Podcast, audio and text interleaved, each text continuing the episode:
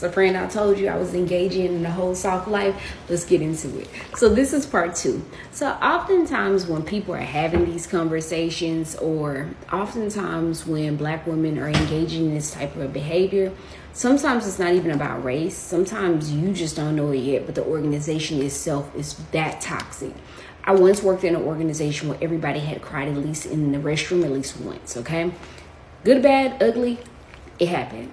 Um, and because everybody had to be subjected to scrutiny, the people who were in leadership, they had survived years and years of subjugation of abuse, um, degradation. They had been told that they weren't good enough. And they internalized, well, if I'm not good enough here, I can't go nowhere else.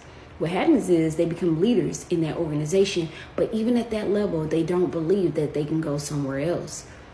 So, what happens is they do nothing but hazing and initiation of new people that come in. And they truly only want the strong people, right? Survival of the fittest. We only want the strongest. We only want the best sometimes the best knew they were ahead of y'all and they were thinking about organizational culture and they wanted to lead positive cultures.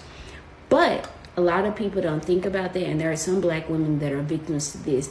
Some people, before they establish their professional identity, um, I'm sorry, their personal identity, they establish their professional identity. And when you establish your professional identity, you don't even have your own leadership values.